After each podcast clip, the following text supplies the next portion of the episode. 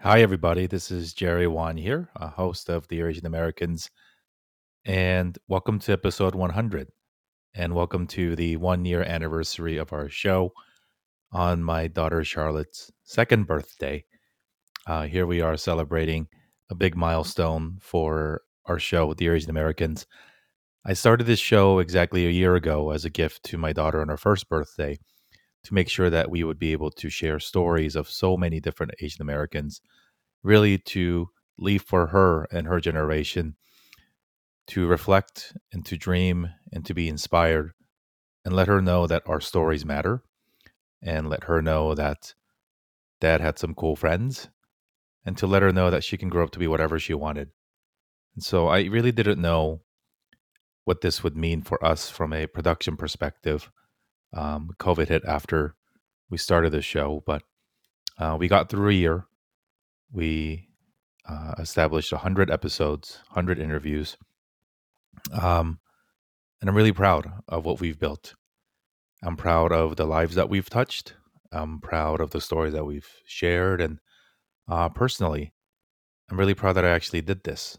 Uh, lasted a whole year and and built this. So um, allow me to share my story on this episode, episode 100 of Dear Asian Americans. And to make the show full circle, I've asked my friend Jonathan Wong, who was our guest on episode one, to come back and switch chairs and to interview me this time. And so please stick around to the end of the interview. We have some exciting updates for you um, as we near the, uh, the transition period as we enter enter year two of the show. And just from the bottom of my heart, thank you so much. Whether this is your first episode that you're listening to or it's the hundredth, uh, just nothing but gratitude from the bottom of my heart. Thank you so much for allowing me to live out my dream. Here now is my interview with me. Hey, everybody, welcome to Dear Asian Americans. This is the episode that I was either waiting for or not waiting for for an entire year, but welcome to episode 100, where I will be the guest. And so interviewing myself would be a very awkward thing to do. So I've asked my friend, Jonathan Wong, who was our very first guest uh, exactly a year ago on this day, on March 2nd, to switch chairs. And it's a very different interview because we're on Zoom and not in his office. But since I am the guest, I am going to now uh, hand over the hosting duties to Jonathan. Hi. Hi, folks. Um, hi, everyone. Folks that I don't know, folks didn't hear episode one. My name is Jonathan. I'm glad to be here. Congratulations, Jerry, on reaching 100 episodes. Uh, about a, almost a year later, exactly, as to where when we're recording this, and a year has felt so long ago, but it's also very short. So um, a lot has changed then, but I'm, I'm, glad to be here. Thank you for letting me uh, be a part of this journey with you. It's been, you know, I, have been doing a lot of reflecting the last couple weeks as we were approaching this, and I don't know if it was a, a good or a bad sort of time because so much has happened in the last couple of weeks, last month in our community, mm-hmm. and so it's been weird to be honest with you it will feel it, it feels weird you know we're it's the friday before so it's the last friday in february and i don't know when you're going to be listening to this but just in context like you know somebody in new york city was stabbed yesterday and thankfully he'll live but like it's a weird time to be celebrating or just you know talking about anything other than uh, doing what's right for the community but um, objectively i know that our show has made a difference in the way that people view themselves and the way that they view us as a community. So it's been a weird year. We'll probably yeah. never have a year like this. Um, but you know, yeah. And then thanks to COVID, we were able to pump out a bunch of stuff to get to 100 in 52 weeks, which is insane. But thanks to people like you who've shared your story, here we are. And maybe as a personal anecdote, I know there are a number of people who have reached out to me, and I think that I was able to then connect them with you. And I think you've been a part of their lives now, and I think you've been able to reach out to them and support them. And the work that you do, I think, has just been important. And so I think there are, you know, it, it's hard to celebrate. It's hard to take those moments to really take take a step and step back and think about what we've been able to accomplish um, as a community, um, as individuals personally. And you know, sometimes we feel guilty about doing that, but I think it's also important for our own sakes in our personal lives that we do have those moments to reflect and you know feel proud of what you've been able to do. Thanks. It's um, yeah, it, it's weird. It's a weird mix of uh, pride, ego, and humility, and imposter syndrome all rolled up into one. But I think that's the Asian American experience right there. But you know, that's it. That's the whole show, guys. We're done. um, well, as we keep talking back and forth, I know that you've asked me to interview you. Um, you know, I just, I think, I think you be getting to be in this seat now, and kind of a hundred episodes later, um, hearing from all the different folks that you've interviewed and all the experiences that you've heard of, I think folks really want to know more about you as the host, as as the person who's been interviewing other folks. Um, so if you just want to let folks know, what is your origin story? You know, how how'd you how'd you get to be where you are now, um, here in the United States of America, um, hosting Dear Asian Americans, um, you know, being a proud USC Trojan alumni. You know, what what what is that origin story for you? Thanks. I, I I've been I've asked this I don't know ninety nine times. I guess more. We've had multiple guests and repeat guests, so I don't know how many times we've actually asked this question, but so I, have thought about this for a year, and you know, it's been an interesting journey for for us to have gotten here. Um, so I, I was born in Korea in 1983, uh, the younger of, of two brothers.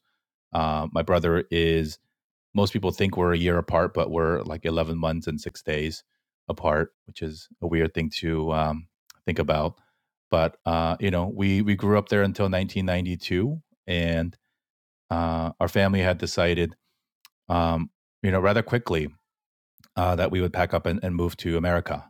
And uh, the decision was sudden, and you know, still, we don't actually. I don't.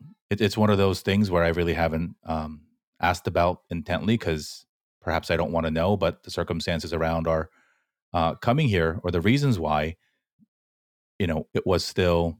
I don't know. Um, I probably knew that I was going to get asked this question, and perhaps I should have asked my parents a little bit more in depth about it. But for for four reasons still uh, unclear to me, you know, we decided to move, and and we decided to move to Fullerton, California, because that's where my uncle, uh, one of my mom's older brothers, lived, and so you know, it was an ex- interesting experience coming uh, from Korea, and you know, in Korea, I, you know, I, I think it was uh, I did second grade there, and because of the differences in uh, academic years, I popped up into third grade here.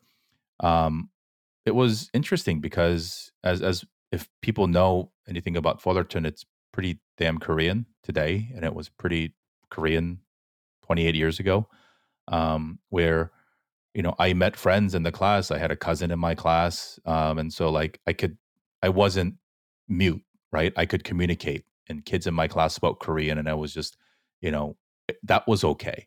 Um, you know, where I felt a little bit, my first memories of feeling otherized was um, with the kids in my neighborhood.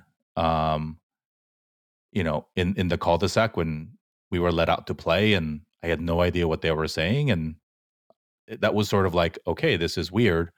Um, you know, the very f- first question I think that really made me feel crazy was it was like the first week we were here. The kids, as kids do, um, they said, "Hey, what's your name?" And like I didn't know how to answer it, right? Because the name structure in Asian languages in, Amer- English is also, you know, uh, flipped. I don't want to say yeah. one is backwards of the other, but um, and so I think I said Jerry Won in some like weird accent, and they're like, "What?" And I went to my dad, and I was like, "How do I say my name?"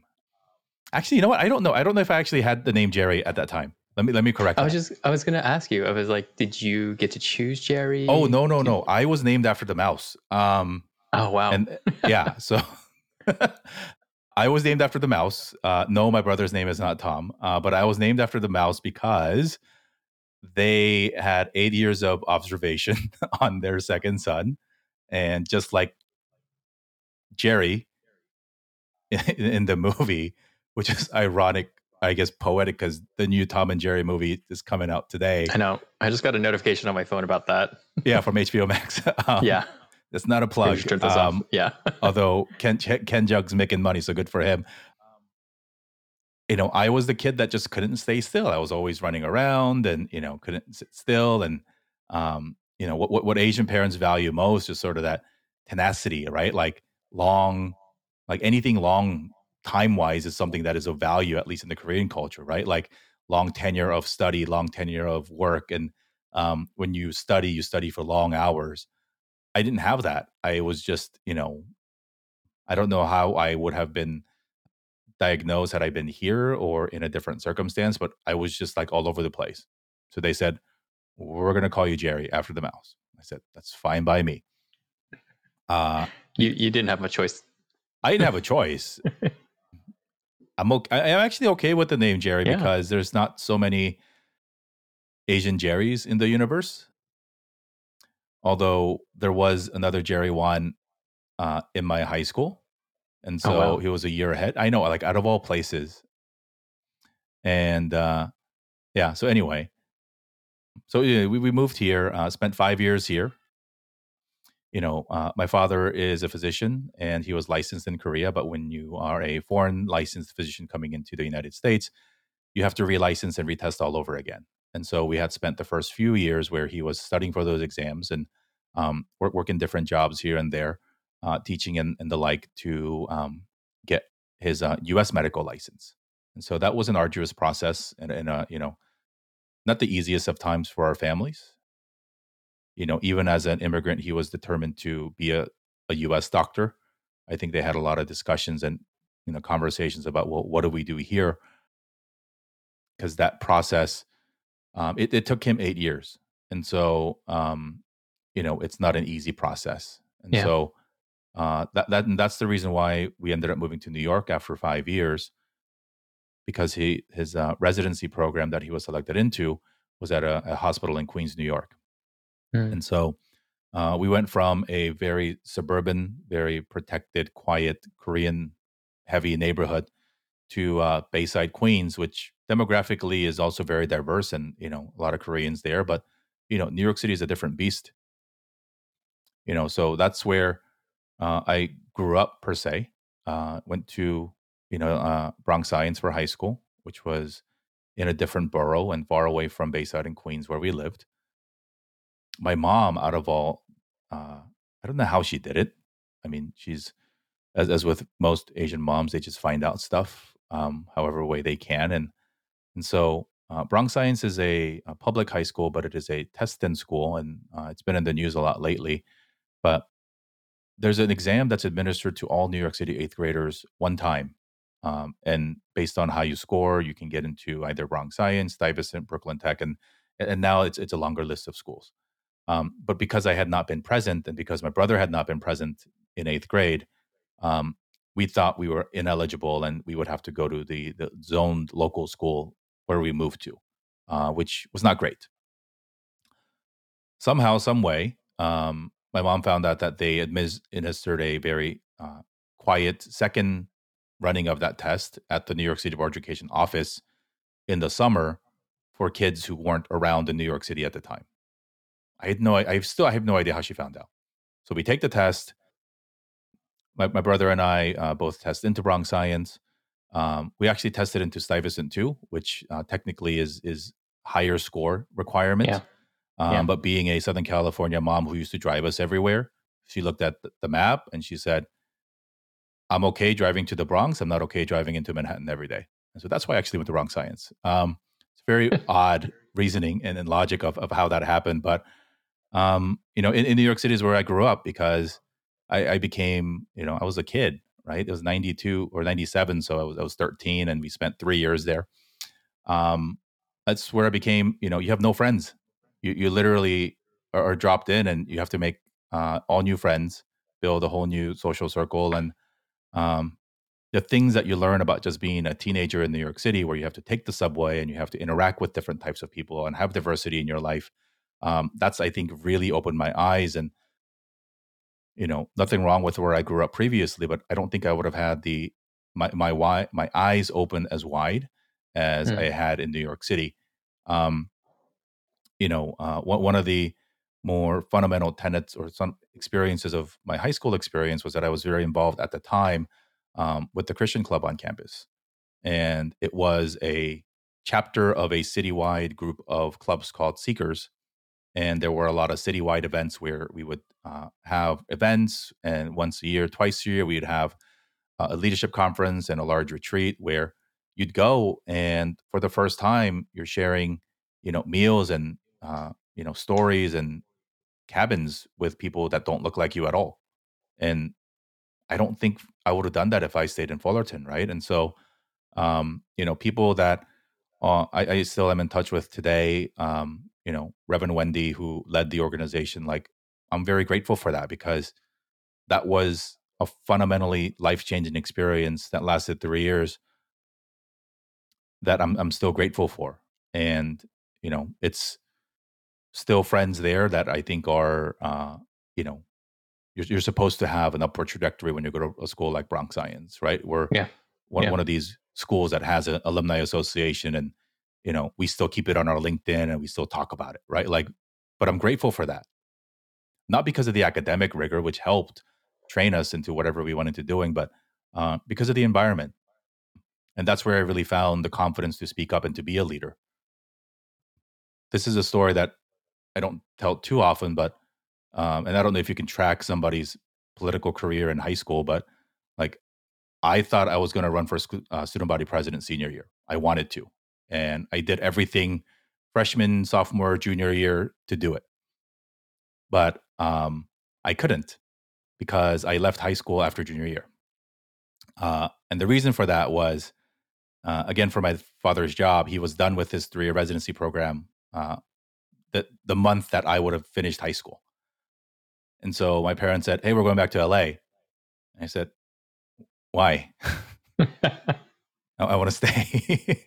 I, I, want to graduate. I got, yeah. I got like another month. Come on. I got, I got, well, I mean, it was, I got a whole year. I want to be president. Oh, I want to do all this yeah. stuff. I want to graduate from Bronx Science. I want to, you know, have my Bronx Science teachers write my recommendations. Um, and again, because my mom's a freaking ninja, uh, she hired this uh, college consultant um, who, who I think you know uh, I don't know you know one of these Korean uh, counselors that I don't know uh, work with parents insecure parents as my mom was. Anyway, so she found out that USC had this program called the Resident Honors Program where they took high school juniors and put them straight into uh, college freshman year uh, with or without a high school diploma if they felt that they were academically ready. So um, I was forced to apply. Uh, it was the very I was forced to apply, and I remember very vividly because uh, the day before the applications were due, and for old folks, this was when we actually had to use a old school typewriter to write out our applications. My dad said, "Did you fill out your college application yet?" And I said, "No, I'm not going." That's the first and the last time my dad ever hit me. And he said, mm. "We're going." and he kicked me out of the house. It was February in New York City. I was wearing basketball shorts because I thought I wasn't going to get kicked out of the house. And it was a very, because what are you supposed to do when you're like 16 or 17 and, and that happens, right? You know, how I wish my parents would have handled that now is, you know, we've made sacrifices for you. Can you make this sacrifice for me? I don't know if I would have understood it, but as, as a 37 year old, perhaps that's the way I would have liked to have that story play out. Right. But in, in, any circumstance, I, I got into USC early. I left high school after junior year, was not able to run for school president because everybody knew that I was leaving. And so, you know, at the ripe old age of 17, I, I started USC and um, so, sort of the rest of history. Yeah. And obviously, that's where uh, not uh, at the same time, but that's how you and I ended up becoming friends through the organizations that we met. So yeah. Anyway, that, that's how like you know that's how the Won family came here. You know, we're we're all generally back in Southern California. Um, my my folks moved back here. He opened up you know a practice out here. Um, my my brother came back with us. He went to UCLA. I went to USC. Um, you know, he's out in Pennsylvania now with his wife and family. But um, anyway, that's how the Won family moved here. This probably leads into the next section, but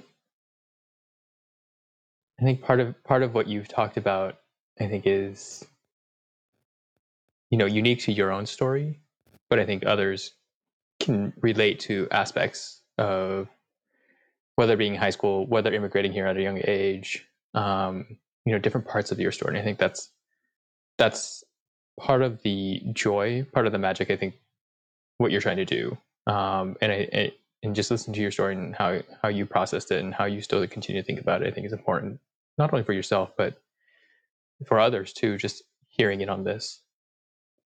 Maybe something I would want would want you to talk more about is beyond kind of that early childhood experience. How much of your Korean identity, Korean American identity, played a role in high school um, as you started attending USC at a younger age? Yeah. Um, what is what does that what does that look like for you? Yeah, I you know that's a really awesome question, and I you know want to mention I think in given today's political social climate in our community, we've all sort of decided to identify as Asian American. And I think for many of us, myself included, I didn't like that term for a long time because it erased my Koreanness. And so I proudly identified as a Korean American. I still do. I know I started a show called Asian Americans, but like, you know, it's uh, a much, much interesting and deeper conversation on how you do both. So, you know, on, on the Korean identity front, you know, w- when you move here at eight, and you know, most of the uh, the Korean school programming at church stuff revolves around kids who are born here. You're, you're sort of exempt from all Korean language stuff because you're fluent or fluent-ish for an eighth grader or an eight-year-old. And in, in New York, um, even though my high school was very diverse, most of my close friends were Korean. Um, even though the clubs that I belonged to were predominantly, you know, multicultural, we just generally relegated to the Korean crew. And the churches that I went to, and you know, the social stuff that I did was Korean as well. Um, you know, I had a very interesting and very unique experience in high school that I think really cemented my my, my cultural identity in that um, I was uh, very fortunate to have participated in a, a program called Project Bridge uh, in my junior year of high school. And it was sponsored by the Korea Society, where they selected uh, a random, not a random, a group of high school students who applied from New York City, a group of high school uh, students who applied from the DC area, and then worked with a nonprofit out here in LA. So there was about 20 of us. And we went through an entire year long leadership development program uh, remotely, locally in New York, and then the, the culmination of that program was a two week trip to Korea. And it was actually not supposed to be for kids like me, to be honest with you, because it was supposed to be an introduction of Korea and the Korean culture to quote unquote American kids. Um, I don't think they knew that I was born in Korea and that I had family there and that, um, you know, I, I was very fluent it would have been a homecoming for you to take that trip. Yeah, and, but I didn't. I was like, oh shit, I get to go to Korea. That's cool. Don't tell them I was born there. Um, but anyway, you know, so it was a very cool group. Like I, you know, I'm, I'm still friends with the people that I went to this trip with, right? Um, and that was awesome because I left when I was eight. Right? You don't know anything about what do you do? What do you learn about Korea? You don't. And so to to be treated as a guest in my own country, sort of say, to be taken to all the historical sites, you know, to visit the DMZ, to visit, fam- you know, all this stuff. That was dope. And the coolest part, Jonathan, was that there was a night that was supposed to be homestay. So all the American kids would match up with a local, uh, you know, Korean high school student, and and there was a homestay night. For me, I went to my family's house, right? Um, but the school that they matched the homestay students with was the high school I would have gone to had I never left Korea. Wow. That was crazy. And yeah. we were trying to figure out like if I actually knew those kids and if they actually remembered me. Right. And so like that was and I actually haven't thought about this experience just un- until you you asked me, but like that was so cool because it was a weird full circle. Like this is how my life would have been had I never left. Yeah. Yeah likely given where I grew up and given the tenacity and, and the energy of my mom, I'm pretty sure I would have they would have been shipped off to America at some point. Maybe would have ended up at USC anyway as a as an international student, but um, that was critically important to my development because that was just before college too, and so there was this you know desire to learn more and, and an immense sense of pride you know, uh, I had to get permission from my school to leave for two weeks and you know catch up academically or or whatever that meant. And so you know that was so fun and that was really life changing. So I'm still very grateful to the Korea Society and and another crazy full circle story with that, um, insanely, is we didn't pay for any of this. And Hmm. so we knew that somebody paid for it. Two years ago, I met the gentleman who funded the whole thing. And it was just insane. He was a very successful older Korean gentleman. And he said, I want to use my money to help bridge the culture. So here, here's the endowment. Like, take kids to Korea every year. Wow. and I, I was at some dinner through some leadership development thing and i was like holy crap like this is the guy and like you know I, I went up to him and i thanked him and like you know we both got a little bit emotional but like it's it's, it's so funny how life works i mean i don't i don't believe in Yeah. You know Yeah. chance i don't believe in serendipity and it just it's weird Yeah.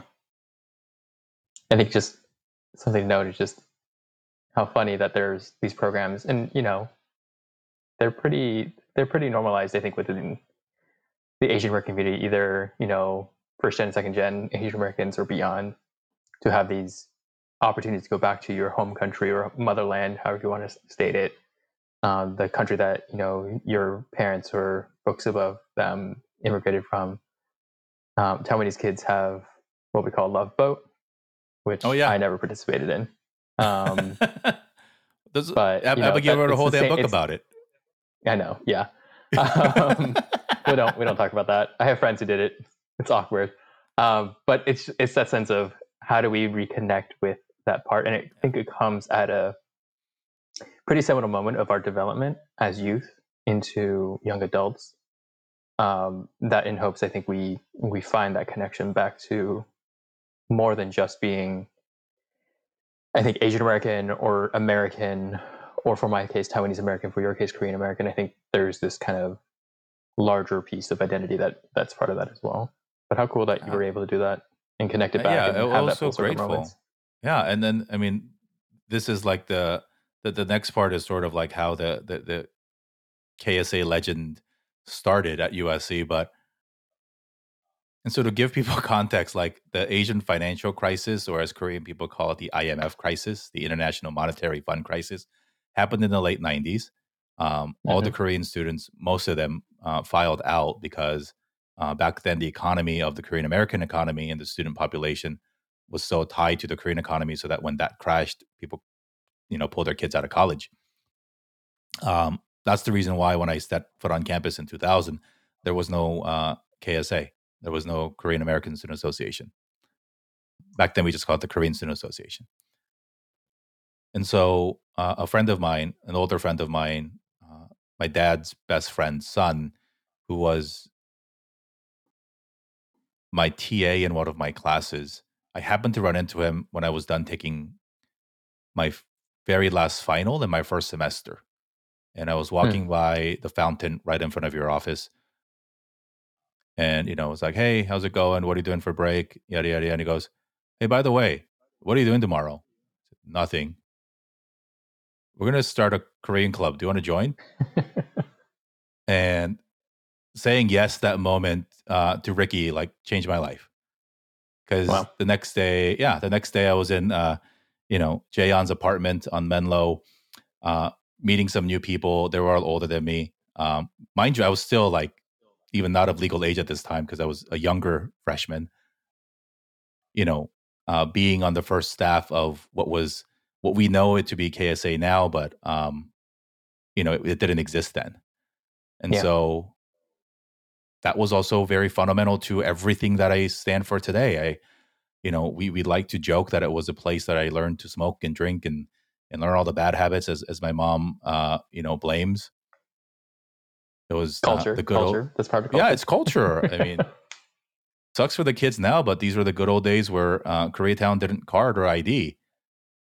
I'm sure we looked young as hell, but you know, we didn't have a problem going to places to drink and party. But that also led to me developing relationships with people who are still my friends today, who are community leaders, who are entrepreneurs, who are people um, who we look to, and, and people who look to me to, to build these bonds, right? So I, I think when we think about you know this legacy that um, I'm I'm continuing to build on like who who is Jerry and why is he starting this Asian American media movement?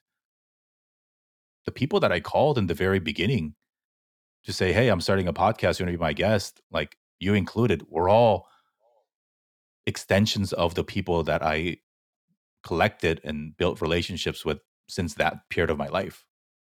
Yeah. And so, you know, uh, I mean, this is a sidebar, but if you're in college, um, don't be too cool. Uh, join the clubs, participate in, in all the stuff. There were, you had a lot of cool kids that didn't want to join, right?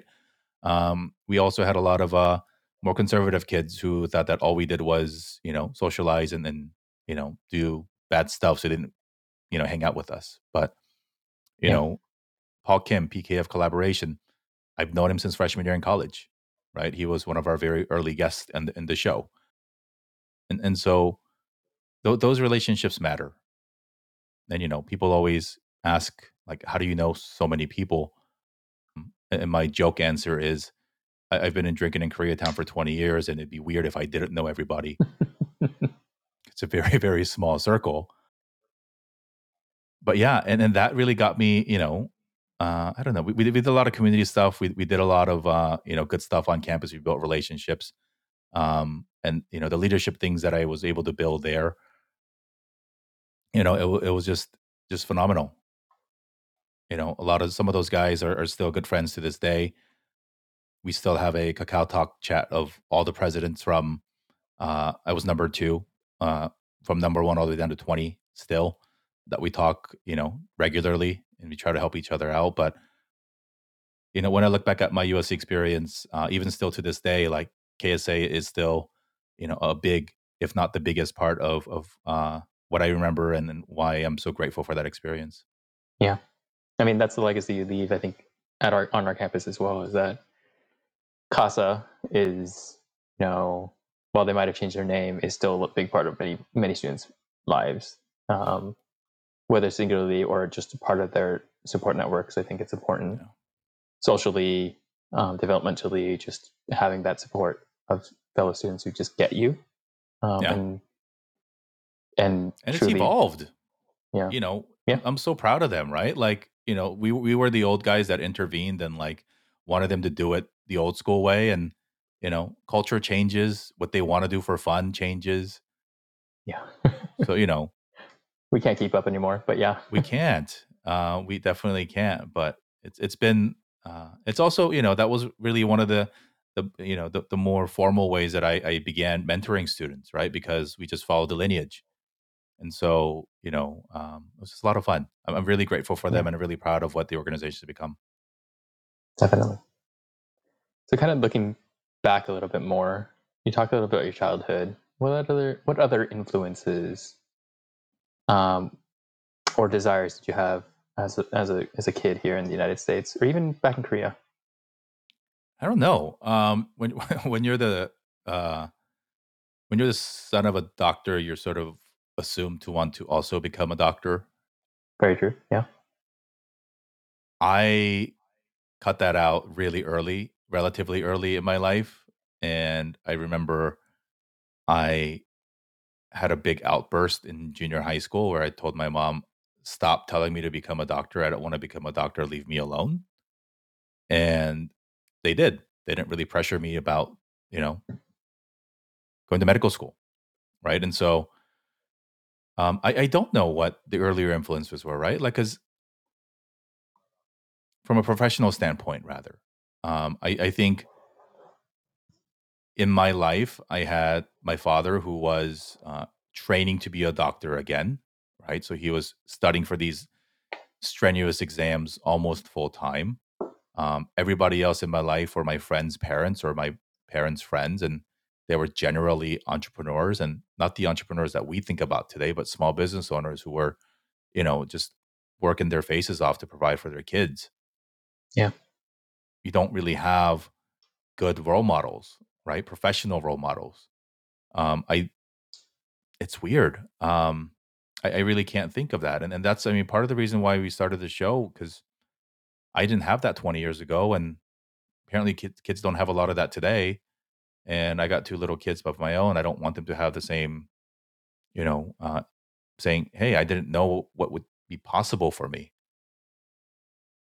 And so, you know, I didn't know what I wanted to do all the way, like even through college. It was weird. I, I really didn't know.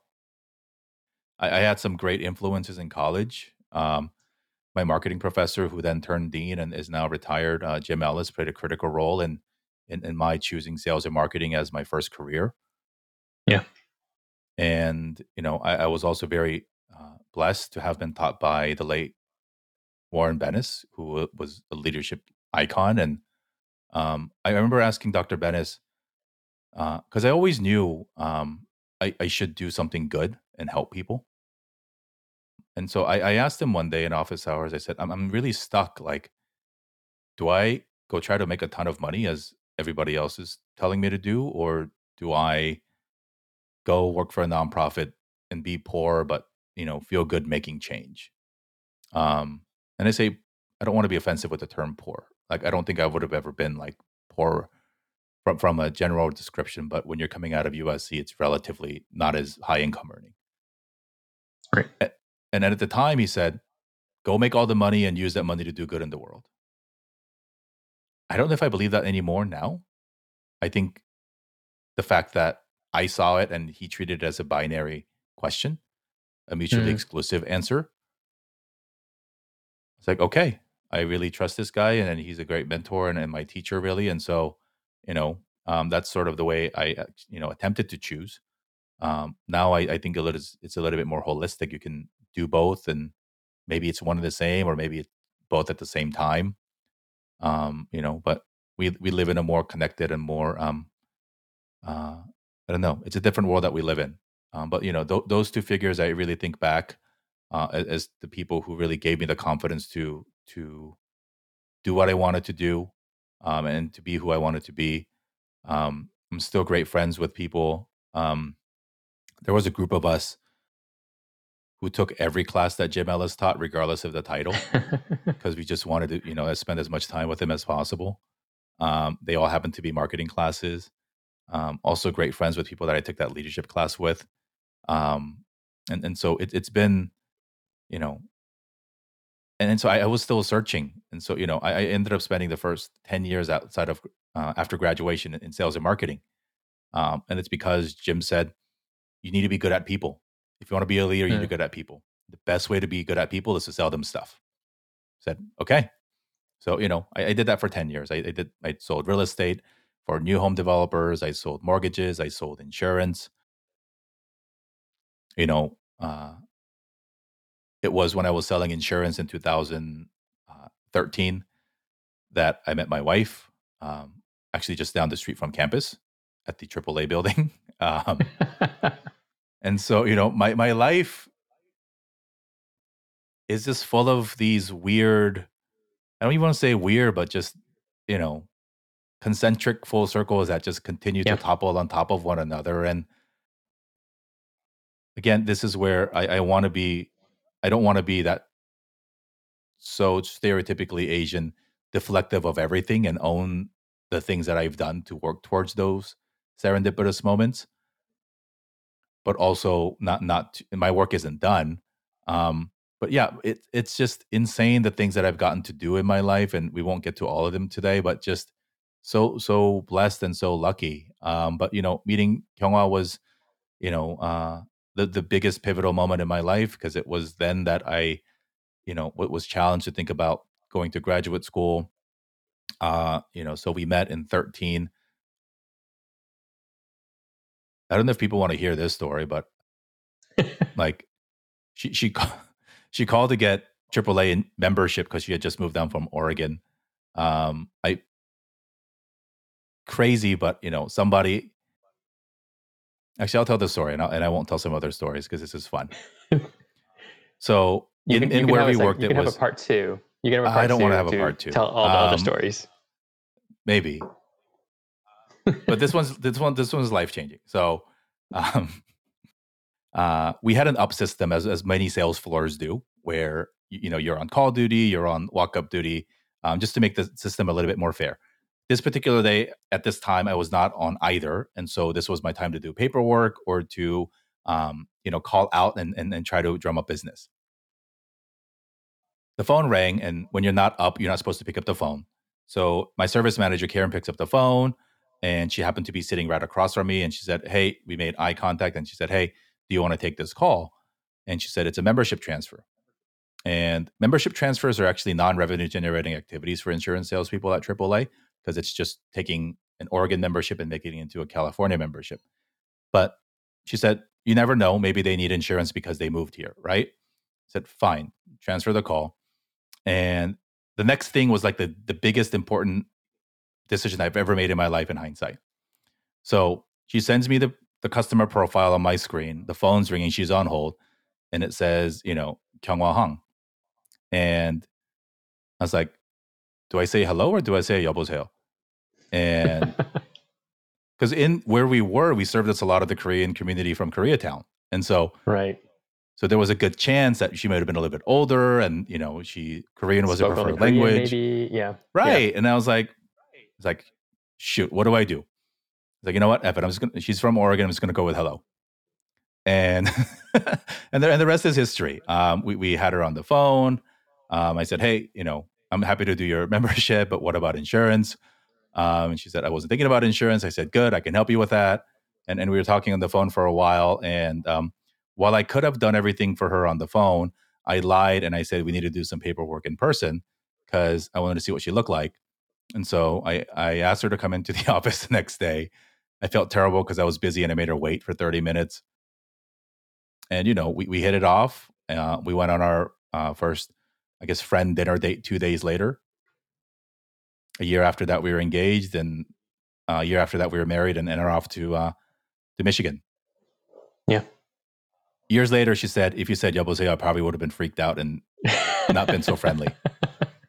And so that that was the big life out of all the decisions i've made in my life that split second decision to say hello ended up being life to say hello yeah to say hello and try to upsell her you know those are the two things that hey I, I, did sell her insurance. We made a little bit of commission which paid for the first date. So it all it all worked go. out. And now you have insurance jointly. So it's it all works out. Um that's an awesome story. I love that one. So i mean you've kind of touched about it but how how do you feel like you got to where you are now post college? So you talked about kind of your trajectory from yeah. attending USC business school, marketing, uh, sales, and um, you went to University of Michigan, got your MBA there. Um, what's that post college journey? How's that been for you? How, how yeah, did you find you know, yourself here now? I was always looking for a place where I could be me. I just didn't wasn't able to verbalize that. And so if you look at the pretty version of my resume, it's pretty short. If you look at the long version of my resume, I've had way too many jobs for a 37 year old. And the jumping around had a lot to do with the real estate market. It had a lot to do with my industry, but it also had a lot to do with the fact that I just did not feel that I could be authentically me working with people that supported me and the things that I cared about. And so to get specific, it was, and especially in the world of sales, it's, I don't really care what you look like. The only color that I see is green, is what a lot of people say. And so when you want to talk about diversity, when you want to talk about supporting community initiatives, when you want to talk about, you know, supporting certain things, they say, well, how does that, what does that mean for my business? And I understand that business is business. But when you care about the community, when you want to, you know, support financially or with your time certain things, and your organization does not support you, either directly or even indirectly by blessing your time off or just saying, yeah, we should do that, you continue to look for places that allow you to be you. And so, you know, that plus you want to be at a place where, you know, people are ethical and people are, are good and, and want to bring you up. Um, and so, you know, the first 10 years was all of that just jumping around bouncing from place to place you know leaving getting fired you know inconsistent income because you're a salesperson so you might have great times and you have you know really crappy times and so sort of going to grad school um, and going to business school, or deciding to rather, was sort of okay. Jumping around in the sales world hasn't worked. Maybe if I get a better degree and a better job and a better steady paycheck, like that's where I Mm. feel at ease or at home. And so that was actually the goal of business school. It was Mm. very deliberately, I want to become a consultant. Nobody's going to hire a 31 year old Jerry with no like linear experience, but they might hire a 32 year old, 33 year old Jerry coming out of business school. And so let's do that. And so that was the uh, entire goal of business school was to career switch and to get a more traditional job, which I decided that was going to be consulting. Still, I think you know uh, we'll, we'll skip over the business school experience for now. But when I went to work for the consulting firm, I still wasn't allowed to be me. You still had to keep your mouth shut. You, ha- I still got, you know, you know, things like, oh yeah, you know, it's it's okay to do ERG stuff, but you know, make sure that you take care of the client stuff first. Which Right. I I get it, Right. but when you realize that all those things are lip service just to check a box or just to you know um, that there's no real authenticity behind the organization's intent for people to show up authentically and to feel safe and to thrive um, you continue to look for different places. And and so you know th- the reason why i left consulting um, in addition to many other things was, was this particular moment when you know I, I started this show on my daughter's birthday. This the other story has to do with my son's birthday where his second birthday was was on a monday. I was traveling to detroit for work at the time and um, i had made a commitment to not work on my kids birthdays and that's something that's important to to my family but uh, we were nearing the end of the project there was a lot of things to do and and so i said you know uh, maybe i'll just ask my manager to work from home on monday and since we're traveling east from la that's all that's something that's something that we were allowed to do from time to time. This particular time she said actually you know we have a lot of things that we want to do um, and so i actually need you here at 9 a.m on monday and you know it's i hear it's just you know you said it's your son's birthday i understand but there's a lot of things that we need to do. And you know i showed my cards too early so i couldn't call in sick or do anything else like that right? So jumped on the red eye was tired as hell. Feeling terrible that i was going to miss my son's second birthday. Get to detroit 5 a.m it's a 9 a.m meeting. I didn't want to take a nap and oversleep so i just stayed up. Um, i get to the room where i'm supposed to have my 9 a.m meeting with her and then around like 8 something she goes oh yeah um, i wasn't feeling well so i didn't jump on the plane this morning and i'll see you tomorrow jonathan Mm. i was pissed Yeah. I was pissed because this, you know, it, it's like um, this is a comical reference, but you know, in Ace, Vent- Ace Ventura, when there's a moment he goes, "This information could have been important to me yesterday." Like literally, I was Right. like, if Right. you decided last night that you weren't feeling well, you could have said, "Hey, cancel your flight, come the next day. We're not going to do anything anyway." Right. And so that entire Monday, I was sitting in a conference room with just my analyst. I wasn't doing anything. I was pissed. Nobody else was going to come into the office that day. And, you know, um, ended up having, you know, dinner alone by myself in Detroit. Like it was just an awful experience. And the worst part of it was that she never acknowledged it and she never apologized Right. because she didn't give a shit. Right. right? And when you work for companies who win all these diversity awards, but won't give a shit about you missing your son's birthday when you made it clear that was important to you, you can't, at, at some point, you can't say those are bad apples in an organization. At, at some point, you have to wonder if that's a place where you're going to be able to thrive at all. Yeah. And so, you know, Yeah. that was the final straw. A couple months later, I left, went, went to uh, WeWork. Um, and, you know, people have heard a lot of things about WeWork and its internal culture. And, um, you know, similar story. I just didn't care. Right. And then there were a couple instances where I feel like I was being singled out or targeted because of who I was.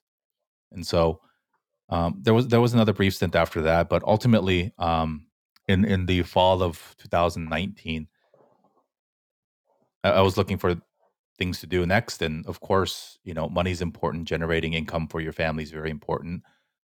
especially when you went to graduate school and uh, you have those obligations. I struggled. I, I, struggled with this idea of, okay, so let's say I get another job. I, I was looking for two things something that I could make a ton of money so that I could pursue the side passions that I wanted to do, or something that would allow me to work exactly 40 hours and not a minute more so that I could pursue my passions with my time. Mm-hmm. Like I interviewed for stuff on campus because I figured, hey, it's a 40 hour gig, the money's going to be okay. And, you know, like, like that was a part of the thought process too. Or I interviewed for very insane hour sales jobs where I figured I would, you know, suck it up for a year or two, make a lot of money and do something else. Yeah. But it was always with the assumption that I wasn't going to be in it for the long run because I don't think I was ever, ever going to find a place where I felt authentically me. I was justifying stuff right? I was always looking I was always looking to tweak the variables of a formula that couldn't be solved for. More money, different industry, different job title, you know, different city, like this prestige, I don't know. So, you know, I felt like I had no choice but to go down this path where I started telling stories that I felt passionate about and then to build a business around it because as challenging as being on this journey has been i don't have a boss. I don't have anybody that says you can't post that. I don't have anybody that says you can't spend your time attending that you know charity function or talking to that person in fact i get to spend all my time elevating all those people i care about and giving them a voice and a platform to share about their work and so for me I almost feel like I had no choice, and mm. it comes that that statement comes with a, with a bucket of privilege. I get it. It comes with a, a, lifetime of gratitude that I'll never be able to pay back to my wife, who's, uh, you know, suffered the brunt of this decision to, um, you know, carry us financially and emotionally while I've, you know, been down this path. But I I don't know. You know, people will look at me from the outside and go, "You can't keep a job. Why don't you just keep your head down?" You know, I, I can't, and that's a very privileged thing to say. That's a very right. offensive thing to say, right. um, especially if you talk to some older Asian Americans and saying, "Do you know what we had to go through, and you can't keep your pretty professional job?" But I genuinely feel like I've made more impact in the last year doing this by myself than I could ever from the inside of an organization. And when you talk to other Asian American executives or any, you know, uh, BIPOC executives, they'll tell you the same thing. There's a whole lot of stuff that they've desensitized themselves from, and they won't speak up because they can't. They don't want to risk their where they are. Right. It becomes they they have to protect themselves at some point. Well, and and, and they've been conditioned to protect the logo that yeah. lives on their paycheck, and every organization i think is responsible in some way of upholding the systems and the values and the and the infrastructure that makes life harder for people like us makes it harder for people like our friends and so when you can't speak out against that because you know you are expected to be an extension of the PR department at all times especially on platforms like LinkedIn where um, when you say something that's questionable, you get a ping and saying, "Hey, that thing you said or that thing you commented, you know, would you mind taking that down? It doesn't align to our values." Well, what's more important? Your set of personal values that you're you know is, is based on your legacy and your, and your history of your ancestors or uh, some companies desire to make more money and that statement that you made may be prob- problematic to that Mm, yeah. And so, yeah, it's it's it's been a hell of a, you know, hasn't been easy. And I, I want people, you know, I'm not, I don't want a pity party. I, I don't want like, oh, you done a great job. Like, it's not easy. Starting an Asian American media company from zero, like, there's no playbook for this. We, you know, there, there's no playbook for how to start a podcasting company on on stuff you care about but isn't probably profitable. Like i might have to write the playbook on that because it doesn't exist. Yeah. It's fascinating. I mean, I wrote something down as you were talking, and you mentioned early on, and I think it's something that I, as as even we're talking today, um, that I think it's been probably in the back of your mind. It's you you were you've been looking for places that allow you to be you, and I think that's true as you were talking about KSA at USC, your time, um, even when you first immigrated here, um, either to Fullerton and then your time in New York, finding those places that allow you to be you, and I think authentically you. I think that's something that sounds like you're still searching for that, but you you're building something that allows that for you personally, and then potentially for others as well. And I think that's important. Thanks. Um, yeah, I mean this this whole thing. I, I know that people have, have said nice things and all, all that, and I'm grateful for that. I'm not deflecting any of it, but this was very selfish for me. Like I needed to be a place that I could be okay. Mm-hmm. I created these interviews for my kids, for my daughter, so that she could listen to this stuff at a later point and get inspired that her aunts and uncles did all this crazy stuff, that, you know, Appa's friends did all this crazy stuff, and that this was what we went through together in 2020. So I, I know other people have benefited from all this, but, you know, this is, you know, been been a very very selfish endeavor to create something that I wish I had in college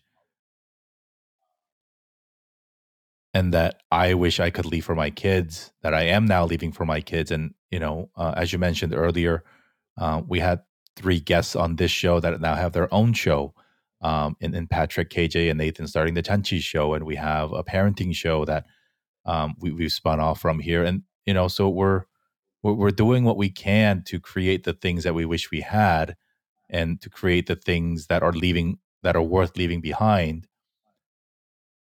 Because we don't i don't think we do a very good job of that I, I think so many of us and again i understand where it comes from given the very complex and sometimes very um, challenging histories that our parents come from especially korea vietnam and other places that experienced war um, in our parents' lifetime and our grandparents' lifetime.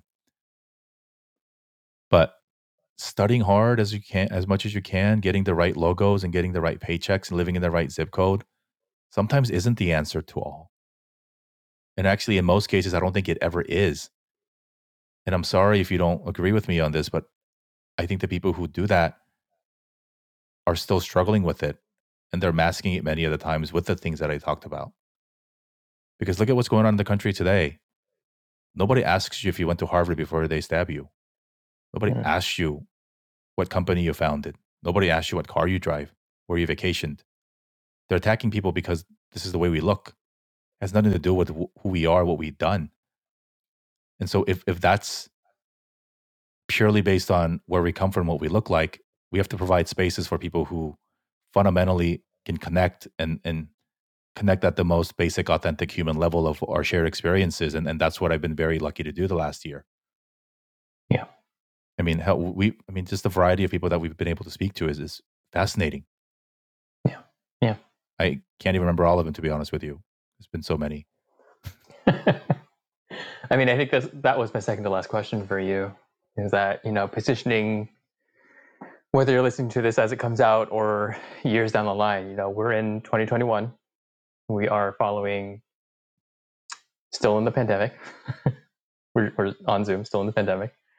We are following a year where racial justice and racial equity have been in the spotlight more so than ever. And not to say they haven't been in the past, but a lot of things happening over the summer.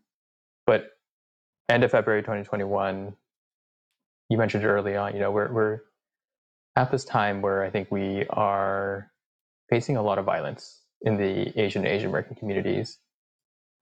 And we aren't sure where we end up, I think. Um, I think we're, we're looking for support, we're looking for solidarity, we're looking for others to guide us, assist us, try to figure this out within the community and outside of the community. Um, and I think we're we're seeing the real real implications of um,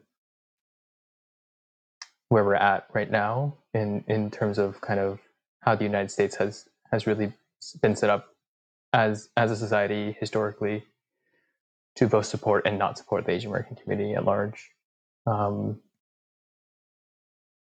but what I really I think want to ask you is just what is what is that legacy for you? What is what is it that you're looking towards? I know you talked about your kids. Yeah. I know you talked about the community, but what is what is it for you? I want people to be proud of who they are. I think we have done and continue to do. I'll rephrase that. We can do a much better job telling our stories.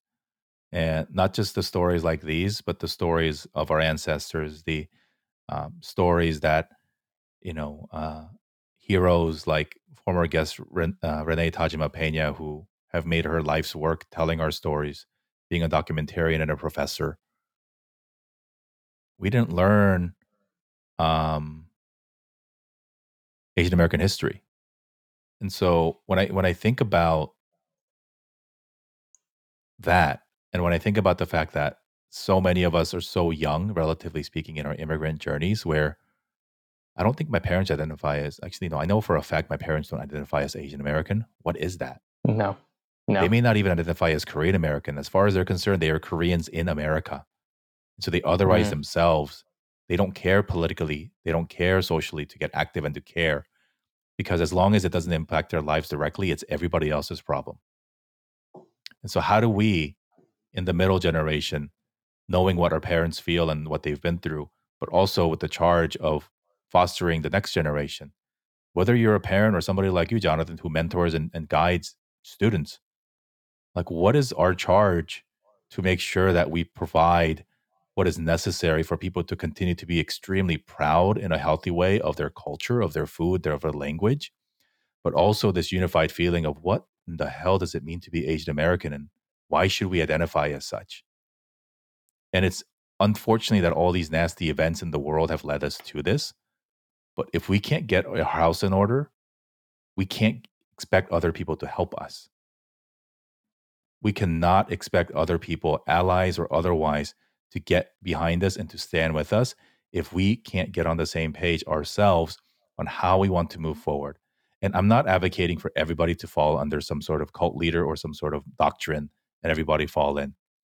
But we have to understand that we have a very uh, ugly and unfair history in this world, that we are here for a variety of reasons. Why are refugees here? Go study that part of American history. Why are adoptees here? Let's go study that part of American history. Why are Koreans here? Go study that part of American history. Understand what the country's role is in our very existence here, and then look at how we're treated. That should fire you up. That should get you mad. But that should get you excited to that we have a place in this world, that we have a place in this country, and that we have a voice, and that we have the audacity to want to be treated as such. And, and that's what I hope my legacy is that we, we continue to share these stories because nobody wakes up with their identity awakening day one and says, I'm going to do all these things. It's a journey. And Mhm. I think that my contribution to the pie and to the movement is in the earlier chapters of that journey to get people to be proud of their history, to get people to share their stories of where they come from, where they are, where they want to go. I think you, you shared with me as, as, you know, it's been about a year. Nobody's ever asked you to tell your story. I get that from so many of our people. But what if we all did? What if we all wrote more op eds? What if we all wrote more books, started podcasts, radio shows, whatever? What if we just put an infinite number of Asian American stories out there where it just became so normal to hear our stuff?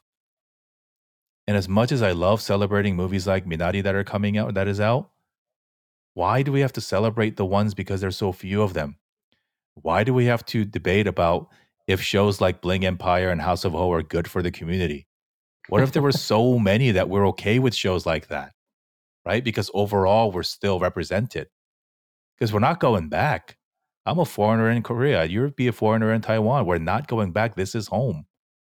Yeah. Let's Yeah. figure out how we're going to make it a better home for our kids. That's simple. So make your money, go get those degrees, but don't forget who you are. Don't forget where you come from. And lastly, don't forget what your kids are going to have to deal with because they can't change the way they look. Yeah. And and that's it. You know, for, for me, like I, I don't know where this business is going to go. Um, it's allowed me to uh, have different things that I could do, like you know, business coaching and uh, public speaking. Um, it, it's been such a joy. But you know what? The topic that I get to speak to when I go to these large corporations whose names people would recognize, my Asian American journey.